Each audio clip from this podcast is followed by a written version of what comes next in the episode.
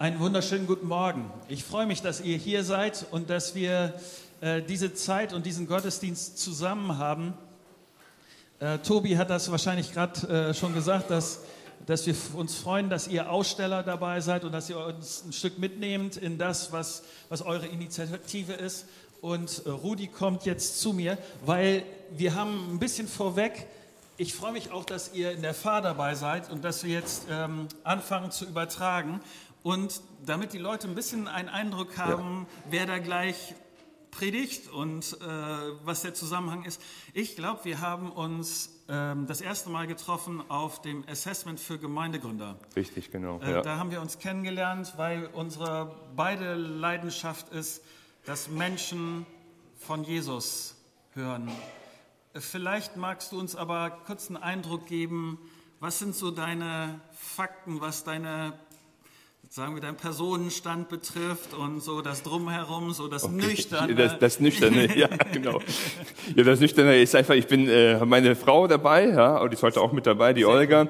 Und wir haben drei Kinder. Der Älteste ist zwanzig, macht selbst gerade einen Missionseinsatz, also ist quer durch Europa unterwegs. Genau, und die anderen sind alle jünger. Aber wie alt, weiß ich nicht, weil sich das ja jedes Jahr ändert. Das ist schwer zu merken, ja. Ich, ich, ich verstehe. Okay. Wir werden beide älter und äh, ja, ja. Genau. Ähm, jetzt äh, bist du heute unser Vertreter der Allianzmission und du musst uns vielleicht kurz, ähm, für die, die das nicht wissen, die Allianzmission ist die Missionsgesellschaft unseres äh, Bundes, des Bundes freier evangelischer Gemeinden. Jetzt musst du uns einen kurzen Eindruck geben, was machst du mit der Allianzmission? Ich selbst bin mit der Allianzmission zurzeit in Österreich tätig, ja, und dafür schwerpunktmäßig für Gemeindegründung zuständig. Darüber hinaus aber immer noch auch im Kosovo, weil wir als Familie viele Jahre im Kosovo gelebt haben und dann aufgrund der Schulsituation der Kinder eben nach Österreich gewechselt sind. Okay. Ja. Magst du noch einen Satz mehr sagen? Weil vielleicht ist das für euch anders, aber Österreich ist nicht so das Land, was jetzt bei mir so in der Top-Priorität ist, so. Ja. Ähm, wie du, äh, was, was deine Arbeit ist, worauf du dich konzentrierst, hm. wo, wo du vielleicht auch die größte Herausforderung in dem, im Land Österreich siehst. Also zurzeit sehen wir einfach einen großen Aufbruch auch in Österreich. Österreich ist seit Ähm, zweitausenddreizehn erst offiziell das Freikirchen anerkannte Religionsgemeinschaften. Davor waren sie nicht anerkannt, gab es immer nur äh, Bekenntnisgemeinschaften oder Vereine. Es war schwierig mit Beerdigungen. Das konnte man sich gar nicht vorstellen. Ja, wir sind in einem aufgeklärten Europa und hat gedacht, Europa, Österreich ist identisch, ist es bei weitem nicht. Ja, okay. So, und das ist die Herausforderung jetzt gerade auch für alle Freikirchen, jetzt aus der Opferhaltung heraus, sich immer zu rechtfertigen, zu sagen, wir sind eine Sekte, was man bis dahin so de facto angesehen wurde, zu sagen, wir dürfen mitgestalten, wir dürfen sogar, und in Österreich ist es sogar so, wenn du äh, eine anerkannte Religionsgemeinschaft bist, bist du verpflichtet, Religionsunterricht zu geben, wenn du drei Schüler äh, mit den gleichen Glaubensbekenntnissen an der Schule hast. Ja, und das hat uns herausgefordert in Österreich und das fordert uns immer noch heraus und wir merken, dass also gerade im freikirchlichen Bereich sich gerade sehr viel tut. Das klingt gut. Ja. Das klingt spannend, ja, ja, genau. ähm, du wirst uns gleich ähm, was sagen, was Gott dir aufs Herz gelegt ja. hat. Ähm, vorher möchte ich noch äh, mit uns und für dich beten und Super. Wenn euch das möglich ist, dazu aufzustehen, dann wäre das ziemlich ja. klasse. Vater, dein Wort ist ein gutes und ähm, es bewegt unser Herz und es soll uns auf dich hinweisen, eine klare, klarere Perspektive geben von dem, wer du bist. Und ich bitte dich darum, dass du Rudi jetzt äh, gebrauchst, dass dein Wort für Klarheit sorgt, die Perspektive schärft auf dich und uns ermutigt und herausfordert, ähm, mit ganzem Herzen mit dir unterwegs zu sein. Gebrauch du ihn bitte. Amen. Amen. Danke dir. Wie ich schon eben sagte, ich bin Rudi Schott und ich bin in Kosovo auch lange Zeit mit meiner Familie gewesen, zurzeit jetzt, wie gesagt, in Österreich. Und wenn ich den Leuten sage, ich bin Missionar, dann weiß ich nicht, was das in deinem Kopf auslöst. Ich merke, bei vielen geht dann so ein Kopfkino los oder sie haben eine gewisse Vorstellung von dem, was ein Missionar sein muss oder wie er sein sollte oder wie er angezogen sein sollte. So erlebte ich vor einiger Zeit, dass ich in einer Gemeinde war, und die Leute mich dann fragten, äh, trägst du denn immer diese Jesu-Latschen? Nein, trage ich nicht. Ja? Oder bist du denn jeden Tag, läufst du mit der Bibel unterm Arm rum durch die Straßen und jeder, der bei drei nicht auf dem Baum ist, erzählst du das Evangelium? Nein, auch nicht. Ja? Und deswegen merke ich dann, dass Leute manchmal fragen, ja, aber was ist denn? Aber du bist doch bestimmt so ein ganz frommer und du lebst so intensiv deinen Glauben. Und das sage ich mir immer, ja, wünschte ich mir, dass das noch intensiver wäre. Aber ich stelle fest in meinem Alltag, dass ich auch Herausforderungen habe. Dass ich als Missionar nicht jemand bin, der besonders begabt oder befähigt ist in einem gewissen äh, so Sinne, dass man sagt, da kommen die anderen nie dran. Und ich glaube, das ist vielleicht gerade das, was ich aber erlebe in einem Umgang mit meinen Kollegen und ich glaube auch da an die weiteren Aussteller, die wir heute hier haben, ist, was uns als Missionare verbindet, ist, wir haben eine Leidenschaft für etwas. Wir haben eine Leidenschaft, Menschen das Evangelium zu bringen. Wir wollen, dass Menschen etwas erfahren von dem Gott, den wir selbst erfahren und erlebt haben. Dass Menschen diese Liebe, die Gott uns geschenkt hat, auch diese Liebe erfahren. Und so wünsche ich auch und möchte euch heute auch Mut machen, dass ihr nicht das Gefühl habt, das ist etwas ganz Spezielles, das werde ich ja nie erreichen oder ich kann es ja nie sein, sondern Missionar bedeutet eigentlich nichts anderes als vom Wort gesagt Gesandter. Du bist ein Gesandter, ich bin ein Gesandter. Wenn wir an Jesus glauben, dann ist es nicht nur, dass unser Glaube etwas ist, das wir nur für uns behalten können, sondern Jesus sendet uns zu den Menschen, damit wir dort Salz und Licht sein können. Und ich möchte heute meine Predigt eben umschreiben mit diesem Titel auch gewagter Einsatz. Gewagter Einsatz deshalb, weil ich empfinde, jeder Einsatz, den wir tun, egal welchen in unserem Alltag, erfordert etwas von uns. Es ist immer ein Wagnis, sich für etwas einzusetzen, für jemanden da zu sein. Es erfordert Überwindung, manchmal erfordert es auch, dass ich mich finanziell beteilige, es kostet vielleicht einen Zeitfaktor, aber gewagt auch deshalb, weil es keine Erfolgsgarantie unbedingt gibt. Gewagter Einsatz deshalb auch, weil wir vielleicht vieles tun und uns investieren, aber nicht am Ende wissen, ob das genau das rauskommt, was ich mir eigentlich erhofft habe. Gewagter Einsatz, darüber möchte ich gerne heute mit euch nachdenken. Vor vielen Jahren, im Jahr zweitausendzwei, war ich gerade mit meiner Bibelschulausbildung fertig und machte ein Gemeindepraktikum in Ostdeutschland in der Nähe von Dresden. Und das war die Zeit, als das Hochwasser war. Das war das erste große Elbhochwasser, das kam. Man nannte es die Jahrhundertflut in Deutschland. Wir selbst als Familie lebten in dieser Zeit, gerade in der Praktikumsstelle, und haben erlebt, wie das Wasser kam. Und wir lebten an einem, nah an einem kleinen Bachlauf. Und der, der Damm ist oben gerissen. Und plötzlich wurde aus diesem kleinen Bachlauf innerhalb von wenigen Minuten ein strömender, reißender Fluss. Und wir waren so ein bisschen eingekesselt in einem Innenhof und glücklicherweise kam noch ein Feuerwehrmann vorbei im Innenhof, um zu checken, ob alle Leute evakuiert sind.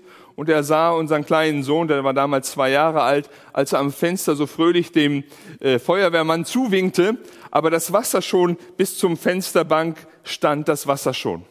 Drin war noch nichts, aber draußen bis zur Fensterbank. Und so war der Feuermann schockiert. Er, wir wurden evakuiert als Familie. Und wurden einer Familie untergebracht, die wir bis dahin überhaupt nicht kannten. Und was wir dann erlebten ist, danach auch, dass eine große Hilfsbereitschaft einsetzte unter den Deutschen. Es war eine der größten Hilfsaktionen, dass Deutsche untereinander sich halfen, was es davor nie in der Geschichte so gab mehr. Man hat sich gegeben, seine Zeit gegeben und man hat auch viel Geld investiert. Man hat gespendet. Es gab nicht nur eine Wasserflut, sondern es gab anschließend eine Spendenflut. Und so wurde ich damals vom Bund F E G auch als Fluthelfer angestellt, um diese Einsätze von den Gemeinden, weil viele Gemeinden kamen und sagten, wir wollen gerne irgendwie praktisch helfen. So war ich der Koordinator und wir haben viele Einsätze gemacht, aber auch zu sehen, wo die Spendengelder hingingen. Einige Jahre später, zwei Jahre und danach, kamen immer wieder neue Flutwellen. Immer wieder erleben wir aber auch bis heute, dass die Flut immer wieder steigt, aber wir erleben nicht mehr, dass Menschen sich so einsetzen. Und die Frage ist vielleicht, warum? Warum tun wir es nicht mehr? Weil wir vielleicht uns daran gewöhnt haben an diese Bilder? weil das für uns plötzlich so weit vielleicht weg ist oder weil wir vielleicht denken, naja, mittlerweile müsste es doch jeder wissen, dass das Wasser irgendwie steigt und dass wir durch den ganzen Klimawandel und so weiter, wir immer mehr Hochwasserkatastrophen haben und wir uns dann vielleicht zurücklehnen und denken, sind sie doch selbst schuld, wenn sie jetzt mit dem Hochwasser eben zu kämpfen haben. Aber ich möchte uns gerade heute herausfordern, vielleicht nochmal neu nachzudenken, wo sind wir trotzdem herausgefordert, uns wieder neu einzusetzen, bewusst neu hinzuschauen.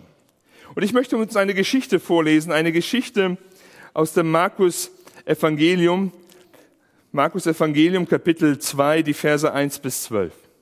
Und da möchte ich drei Punkte ableiten, wie ein gewagter Einsatz aussehen kann. Einige Tage später kam Jesus nach Kapharnaum zurück und bald wusste jeder, dass er wieder zu Hause war. Die Menschen strömten so zahlreich zusammen, dass kein Platz mehr blieb, nicht einmal draußen vor der Tür. Jesus verkündete ihnen die Botschaft Gottes. Da brachten vier Männer einen Gelähmten herbei, aber sie kamen wegen der Menschenmenge nicht bis zu Jesus durch. Darum stiegen sie auf das flache Dach, gruben die Lehmdecke auf und beseitigten das Holzgeflecht genau über der Stelle, wo Jesus war. Dann ließen sie den Gelähmten auf seiner Matte durch das Loch hinunter. Und als Jesus sah, wie groß ihr Vertrauen war, sagte er zu dem Gelähmten, »Mein Sohn, deine Schuld ist dir vergeben.« Da saßen aber einige Gesetzeslehrer, die dachten bei sich, was nimmt der sich heraus? Das ist eine Gotteslästerung. Nur Gott kann den Menschen ihre Schuld vergeben, sonst niemand. Und Jesus erkannte sofort, dass sie das dachten und fragte sie, was macht ihr euch da für Gedanken? Was ist leichter, diesem Gelähmten zu sagen, deine Schuld ist dir vergeben, oder steh auf, nimm deine Matte und geh umher? Aber ihr sollt sehen, dass der Menschensohn die Vollmacht hat, hier auf der Erde Schuld zu vergeben. Und er sagte zu dem Gelähmten, ich befehle dir, steh auf, nimm deine Matte und geh nach Hause. Der Mann stand auf, nahm seine Matte und ging vor aller Augen weg. Da waren sie alle außer sich, sie priesen Gott und sagten, so etwas haben wir noch nie erlebt. Ein gewagter Einsatz erzählt uns diese Geschichte. Da ist wirklich Jesus, kommt in seine Heimatstadt zurück. Und die Menschen sammeln sich um ihn herum, alle wollen Jesus sehen oder viele wollen Jesus sehen und sie wollen hören, was er zu sagen hat. Es hat sich rumgesprochen, es ist ein Mann mit einer besonderen Kraft. Es ist ein Mann mit besonderer Weisheit. Und so kommen die Leute drumherum, stellen sich so in den Innenhof und alles ist voll, auch in diesem Haus, stellen sie alles voll und hören Jesus zu. Und dann wird in dieser Geschichte berichtet, dass da vier Männer versuchen, einen Gelähmten zu Jesus zu bringen. Und vielleicht hast du diese Geschichte schon so oft gehört und immer wieder auch unter den Aspekt gehört, da sind die vier Freunde, die Jesus helfen. Aber die Bibel sagt nicht, in welcher Beziehung dieser Gelähmte mit den Männern stand. Es ist nicht klar, ob sie irgendwie verwandt waren, ob sie befreundet waren, oder sonst irgendwie in einer Beziehung standen. Ich selbst aus meiner Arbeit aus Kosovo würde eher sagen, sie standen in keiner Beziehung. Sondern ich könnte mir vorstellen, dass diese Männer einfach sich selbst noch nicht mal untereinander kannten. Ich könnte mir vorstellen, sie sind da durchgegangen, sind auf den Weg auch zu Jesus und wollten auch Jesus erleben. Und plötzlich sieht einer von ihnen diesen Mann da sehen. Sitzen oder liegen, oder kann sich nicht regen. Und er schaut hin, denn gewagter Einsatz bedeutet auch, dass wir nicht wegschauen, sondern dass wir hinschauen. Einer dieser Männer fängt an hinzuschauen und sieht, ja, da sind, der Mann kann sich ja nicht bewegen, aber er glaubt tief in sich, da ist jemand, der ihm helfen kann. Und ich kann mir vorstellen, dass er dann andere sieht, die vorbeilaufen und sagt zu ihm, hey, komm, packen wir es an. Komm, nimm du einen Zipfel, nimm ich einen Zipfel, jeder an einem anderen Ecke von der Matte und wir tragen diesen Mann gemeinsam zu Jesus. Da wollen wir doch hin. Und ich weiß nicht, wie viele von denen, die da schon bei Jesus waren, vielleicht an diesem Mann vorbeigegangen sind. Sie sind vielleicht vorbeigegangen und haben gesagt, Hauptsache, ich will jetzt Jesus erleben. Hauptsache, macht Jesus ein großes Wunder vor meinen Augen. Aber sie haben die Not übersehen, sind an der Not vorbeigelaufen, wo sie eigentlich hätten jemanden zu Jesus bringen können. Sie haben an sich gedacht. Sie wollten Jesus sehen, aber haben nicht verstanden, dass Jesus gekommen ist, gerade auch die Kranken und die Armen zu heilen und ihnen Befreiung zu bringen.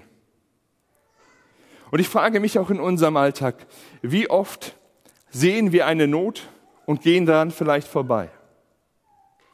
Es gibt in unserem Leben, es gibt so äußere Nöte, die wir sehr leicht erkennen können. Äußere Nöte, die wir leicht sehen können und wir wissen einfach, okay, da ist eine große Not. So wurde ja im Mai dieses Jahres wurde ja eine Umfrage in Bremen gemacht, so von einem politischen und Wahlkreisinstitut, die herausfinden wollten, was sind die größten Polit- oder die größten Nöte in Bremen? Und dann wurde festgestellt, dass am größter Stelle ist das einfach, jetzt muss ich selbst mal nachschauen, was das war. Oder weiß das jemand auswendig? Bildung. Bildung, genau. Das ist das größte Problem. Bildung, Schule und Ausbildung. Ja, das war die höchste Stelle. Der zweite Stelle war Verkehr und Infrastruktur und dann Wohnen und Miete war an dritter Stelle. Es gibt Nöte, an die wir uns gewöhnt haben, die wir vielleicht hundertmal gesehen haben, aber immer wieder vorbeigehen, weil wir denken, es ist ja nicht mehr mein Problem. Vielleicht ist diese, Pro- diese Situation, die Leute sind ja selbst schuld daran. Oder das Schweizer Viertel in Bremen, wo mehr als die Hälfte ja, der Jugendlichen von Hartz vier in Hartz vier Familien aufwachsen. Die Frage ist, gewöhnen wir uns an solcher Not oder schauen wir wirklich nochmal neu hin und fragen, Gott, hast du uns vielleicht nicht diese Menschen in unserem Weg gestellt? Ist nicht vielleicht hier ein Auftrag für uns, dass ich mich vielleicht einbringen kann? Wisst ihr, was mir auffällt an dieser Geschichte ist auch, dass diese Männer in der Geschichte kein Wort reden. Es kommt nicht darauf an, dass wir große Worte machen. Manchmal kommt das eben nur darauf an, dass ich praktisch da bin, dass ich mit anpacke, da wo ich eine Not erkenne. Es kommt nicht darauf an, dass wir viel Palaver, viel Gedöns und sonst was machen, sondern es geht manchmal nur praktisch die Not, die vor unserer Haustür ist, das, was ich sehe, eben anzupacken, wenn Gott mir Leute in den Weg stellt. Dass wir nicht wegschauen. Aber es gibt noch eine andere Not in unserer Gesellschaft, das ist oft die innere Not. Und diese Not zu erkennen, ist oft viel schwieriger. Diese innere Not ist oft Frustration, kann Mobbing sein, kann tiefe Bitterkeit sein, dass Menschen mit Bitterkeit sind. Ja, diese Menschen können sich bewegen, sie haben zwei Beine, aber innerlich sind sie gelähmt. Weil sie keine Hoffnung haben, weil sie keine versöhnten Beziehungen haben, weil sie Frustration haben, weil sie vielleicht in Depressionen leben und nicht wissen, wie sie da rauskommen und jeder Tag für sie ein neuer Kampf ist, um zu überleben. Und viele, die es nicht schaffen, das sind ungefähr zehntausend in Deutschland, die jährlich den Suizid wählen, um aus dieser Hoffnungslosigkeit auszubrechen und sich wünschen, dann wird es besser. Es gibt eine Not und die Frage ist, nehmen wir diese Not wahr? Nehmen wir die Not wahr, auch in den Gesprächen mit den Menschen? Wagen wir einen Einsatz? Wagen wir hinzuschauen oder sagen wir, nein, es kostet mir zu viel? Ich will mich nicht selbst belasten. Ich will lieber so wie die anderen Menschen zu Jesus gehen, einfach nur bei Jesus gemütlich sitzen, aber selbst hinschauen, selbst etwas tun. Aber ein gewagter Einsatz erfordert, dass wir neu hinschauen. Und vielleicht diese Frage heute an dich, wo fordert Jesus dich heraus, neu hinzuschauen? Wo möchte Jesus vielleicht gerade heute dir nochmal neu deinen Blick öffnen für eine Situation oder für einen Menschen, den du vielleicht auch tagtäglich begegnest? Ich könnte mir gut vorstellen, dass dieser gelähmte stadtbekannt war. Aber vielleicht niemand auf die Idee kam, irgendwann mal zu sagen, wir können ihn ja mal zu Jesus bringen. Und vielleicht gibt es Menschen in deiner Umgebung, die Gott dir schon Tag für Tag auf die Seite stellt und wo du vielleicht spürst, dass sie innerlich gelähmt sind und wo Gott dich herausfordern möchte, sich für sie einzusetzen. Ein zweiter Gedanke, der mir in dieser Geschichte auffällt, ist, ein gewagter Einsatz überwindet Hindernisse. Diese Männer oder der erste Mann, der wahrscheinlich diesen Mann gesehen hat, er muss erkannt haben, ich schaffe es nicht alleine. Wisst ihr, und niemand von uns schafft es hier, die Welt zu verändern. Niemand in der Missionsgesellschaft, deswegen brauchen wir so viele äh, Initiativen und Projekte auch, ja, damit wirklich an vielen unterschiedlichen Situationen geholfen werden kann. Und deswegen ist es wichtig, wenn du in der Not siehst, du musst nicht alleine bleiben. Vielleicht ist es wichtig zu sagen, wenn ihr als Kleingruppe oder Hauskreise, wie ihr organisiert seid, vielleicht sagen, hey, sollen wir nicht mal zusammen ein Projekt wagen? Sollen wir nicht mal zusammen uns für eine konkrete Not einsetzen? Sprich Leute an, sprich über das, was du siehst. Versuch andere dafür zu gewinnen. Du musst nicht alleine damit umgehen. Und das andere, was wir sehen, diese Männer waren voller Hoffnung und sie wussten, dass die Antwort für diese Lösung ist Jesus. Es geht hier nicht darum, dass sie sagen, wir sind ausgebildete Mediziner und wir gucken mal, was wir da machen können, sondern sie wissen, Jesus kann diesem Mann helfen. Und deswegen müssen wir diesen Mann zu Jesus bringen, wohin sonst? Das war klar. Aber das Verrückte ist, da stehen all die Frommen diesen Gelähmten im Weg. Und so müssen diese Leute aufs Dach steigen. Und ich frage mich, muss vielleicht nicht manchmal auch in unseren Kirchen und in unseren Gemeinden, dass irgendwann jemand uns mal wieder aufs Dach steigt? Um uns mal wieder zu sagen, hey, da gibt es eine Not. Und wir bleiben immer nur für uns zusammen. Vielleicht stehen wir anderen Leute, die suchen, auf dem, im Weg, dass sie gar nicht kommen können. Weil wir alles voll machen, weil wir hier einfach uns, unseren Jesus für uns haben wollen. Diese Männer überwinden das Hindernis und sie gehen hin zu Jesus. Sie überwinden das Hindernis, dass sie nicht durchkommen, weil sie einen tiefen Glauben haben und sagen, wir haben einen Glauben, dass Jesus diesen Personen helfen kann. Und deswegen wollen wir alles versuchen, damit dieser Person geholfen wird. Und sie finden die kreative Lösung, aufs Dach zu steigen. Sie steigen aufs Dach, begehen Sach- Sachbeschädigung, begehen Hausfriedensbruch, aber weil sie ein Anliegen haben. Weil sie gesehen haben und gesagt haben, so wollen wir dem Gelähmten nicht weiter sehen. Wir haben eine Hoffnung. Und ich glaube, wenn wir uns auf den Weg machen, uns einzusetzen, unseren Glauben praktisch zu leben, werden wir mit Hindernissen zu rechnen haben. Immer wieder. Und die Frage ist, sehen wir es als eine Herausforderung oder sehen wir es als etwas, das uns entmutigt und sagen, naja, kann man halt nichts machen. Oder nehmen wir es wahr und sagen, nein, wir wollen, weil wir eine tiefe Liebe haben und weil wir spüren, dass Jesus eine noch größere Liebe zu diesen Menschen hat, wollen wir Wege suchen. Wollen wir Hoffnungsträger sein oder lassen wir uns von der Hoffnungslosigkeit anstrecken? Ich merke, dass wir Hindernisse oft in unserem Herzen haben. Die ersten Hindernisse, die wir zu überwinden haben, sind unsere eigenen Vorurteile. Unser eigenes Herz, sich zu öffnen für die Not der anderen, zu sagen, ja, ich bin bereit, Zeit zu investieren, ja, ich bin bereit, vielleicht auch Finanzen zu investieren, ja, ich bin bereit, emotionale Kraft zu investieren. Aber dann gibt es auch Hindernisse, dass wir vielleicht Ablehnung von anderen hören und die sagen, ja, warum setzt du dich für die Person ein? Das ist doch ein hoffnungsloser Fall, die ist doch selbst schuld und ich kenne schon die Geschichte und so, das wird nichts. Und dann trotzdem dran zu bleiben. Aber es gibt auch Hindernisse natürlich in der Gesellschaft, dass wir gesellschaftliche Normen haben, wo sie uns immer wieder herausfordern. Wir erleben das in Österreich gerade, wir setzen uns da auch als Freikirchen zusammen mit der katholischen Kirche und anderen Glaubensgemeinschaften dafür ein, dass der Lebensschutz ja stärker zum Vorschein kommt. Weil Österreich ist das einzige europäische Land, wo es keine Statistik darüber gibt, wie viele Abtreibungen stattfinden. Und deswegen setzen wir uns dafür ein, dass die Abtreibungen festgehalten werden in der Statistik. Und Österreich ist das Land, wo du bis zur Geburt, kurz vor der Geburt, ein behindertes Kind abtreiben kannst. Und es gibt in Österreich nicht mal eine Bedenkfrist. Also das heißt, wenn du einen Beschluss fällst, kannst du sofort abtreiben, ohne eine Bedenkzeit zu haben. Während du in Österreich eine Schönheits-O P machen willst, dann triffst du den Entschluss, sagst, ja, ich möchte gerne eine Schönheits-O P, ja, vielleicht einen schlankeren Bauch würde ich mir wünschen, aber ähm, du sagst eine Schönheits-O P, dann sagen sie, okay, zwei Wochen Bedenkzeit bis zur Durchführung. Bei einer Abtreibung ist es nicht in Österreich. Und die Frage ist, können wir dazu stehen und sagen einfach, naja, ist nun mal so, es ist jetzt vom Gesetz so vorgegeben, oder stehen wir auf und sagen, nein, das wollen wir nicht.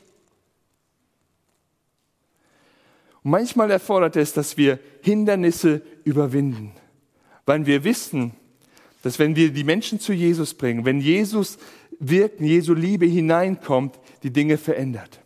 Und das ist auch in dieser Geschichte halt, dass wir merkten, ein gewagter Einsatz, den diese Männer auf sich nehmen, verändert das Leben.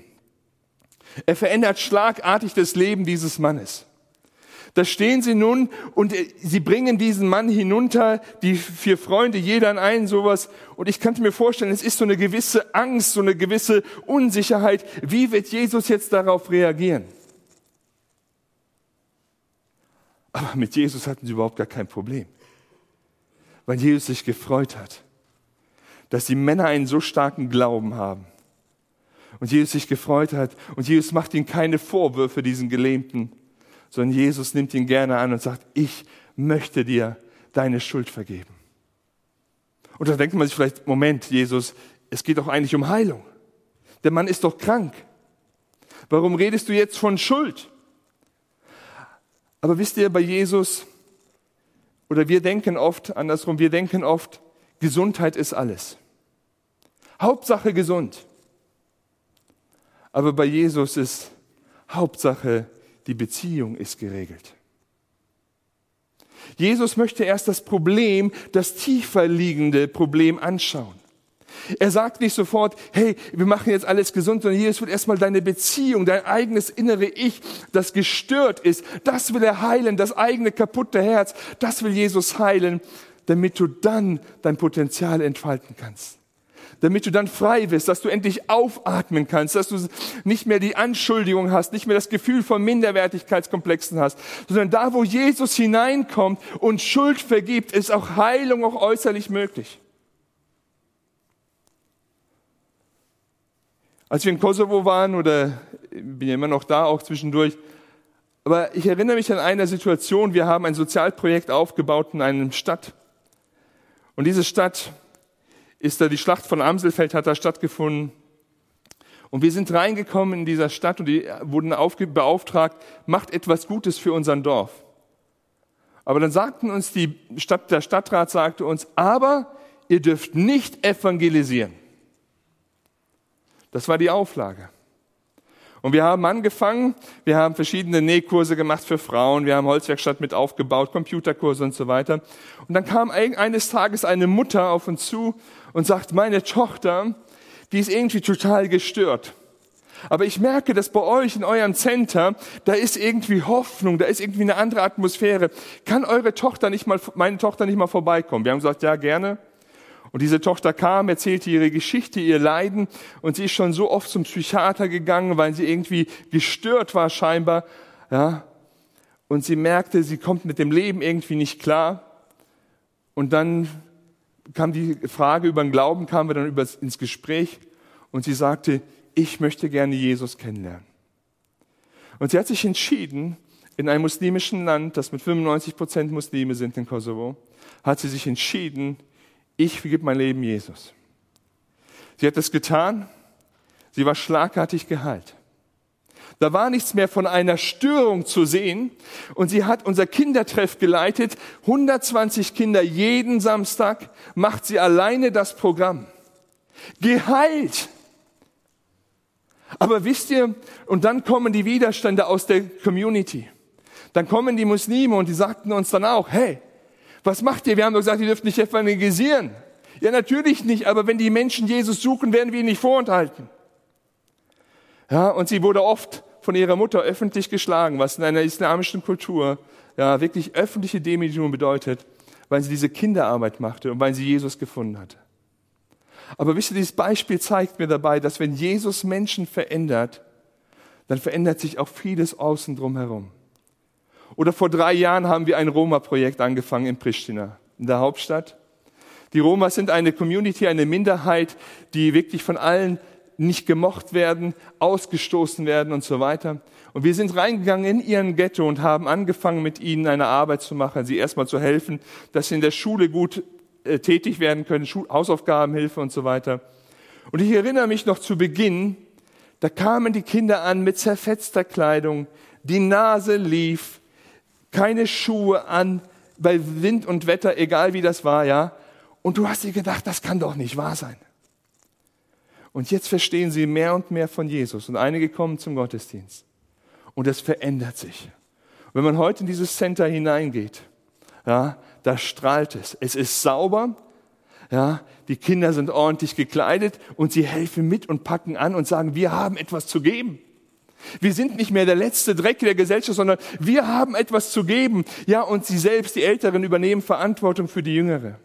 Wisst ihr, und all das geschieht, wenn Menschen sich auf Jesus einlassen, wenn, wenn Jesus hineinkommt und etwas verändert.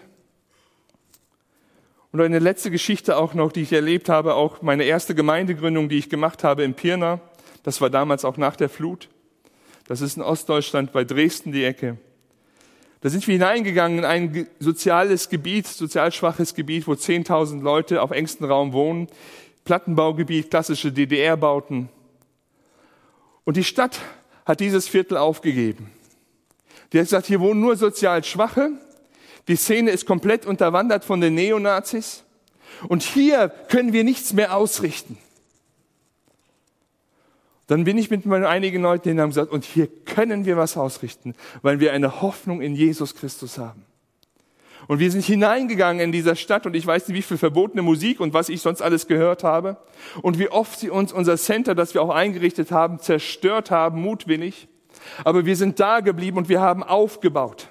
Wir haben Spielplätze renoviert, wir haben Stadtfeste organisiert für diese Leute mit einem kleinen Team. Wir waren nicht starke Leute, das waren alles ein kleines Team, waren von zwölf Leuten zu Beginn da und viele davon auch eher in dem sozial schwachen Milieu unterwegs. Aber wir haben gesagt, wir fangen an zu tun, Gottes Liebe weiterzugeben. Und mittlerweile hat sich dieser Stadtteil verändert. Und nach zwei Jahren kam die Stadtverwaltung auf mich zu und sagte, Herr Schott, wir wollen gerne in diesem Stadtteil investieren. Können wir mit Ihnen zusammenarbeiten? Und ich habe gesagt, ja, gerne. Wisst ihr, und das ist das, wenn Jesus hineinkommt, wenn wir wagen, etwas einzusetzen, unsere Zeit, und nicht nur schauen auf das, was wir alles verlieren, sondern etwas wagen einzusetzen. Und dann werden wir am Ende so, wie es auch in dieser Geschichte eben heißt, jetzt war ich zu schnell von der Drehung wahrscheinlich für die Kameraleute, oder? Da heißt es in der Geschichte schön, und so etwas haben wir noch nie erlebt. So endet die Geschichte. Dass alle Leute dastehen und sagen, so etwas haben wir noch nie erlebt. Und ich möchte dich heute herausfordern und möchte euch als Gemeinde auch herausfordern und wünschen, dass ihr auch so etwas sagt, wenn ihr euch einsetzt. Wenn ihr nicht anfangt, groß zu reden, sondern sagen, das, was ich kann, wenn ich eine Not sehe, anzupacken, mich hinzugeben, Hindernisse überwinden, Menschen zu Jesus bringen, dann wirst du staunend dastehen und wirst Geschichten haben, die dein Leben spannend machen. Du wirst Geschichten haben, von denen du jetzt noch nicht mal weißt, dass es möglich ist. Dann wirst du sehen, dass sich das Wagnis lohnt. Dass dann, wenn du auf Jesus dein ganzes Vertrauen setzt, wirst du staunend dastehen und sagen, so etwas haben wir noch nie erlebt.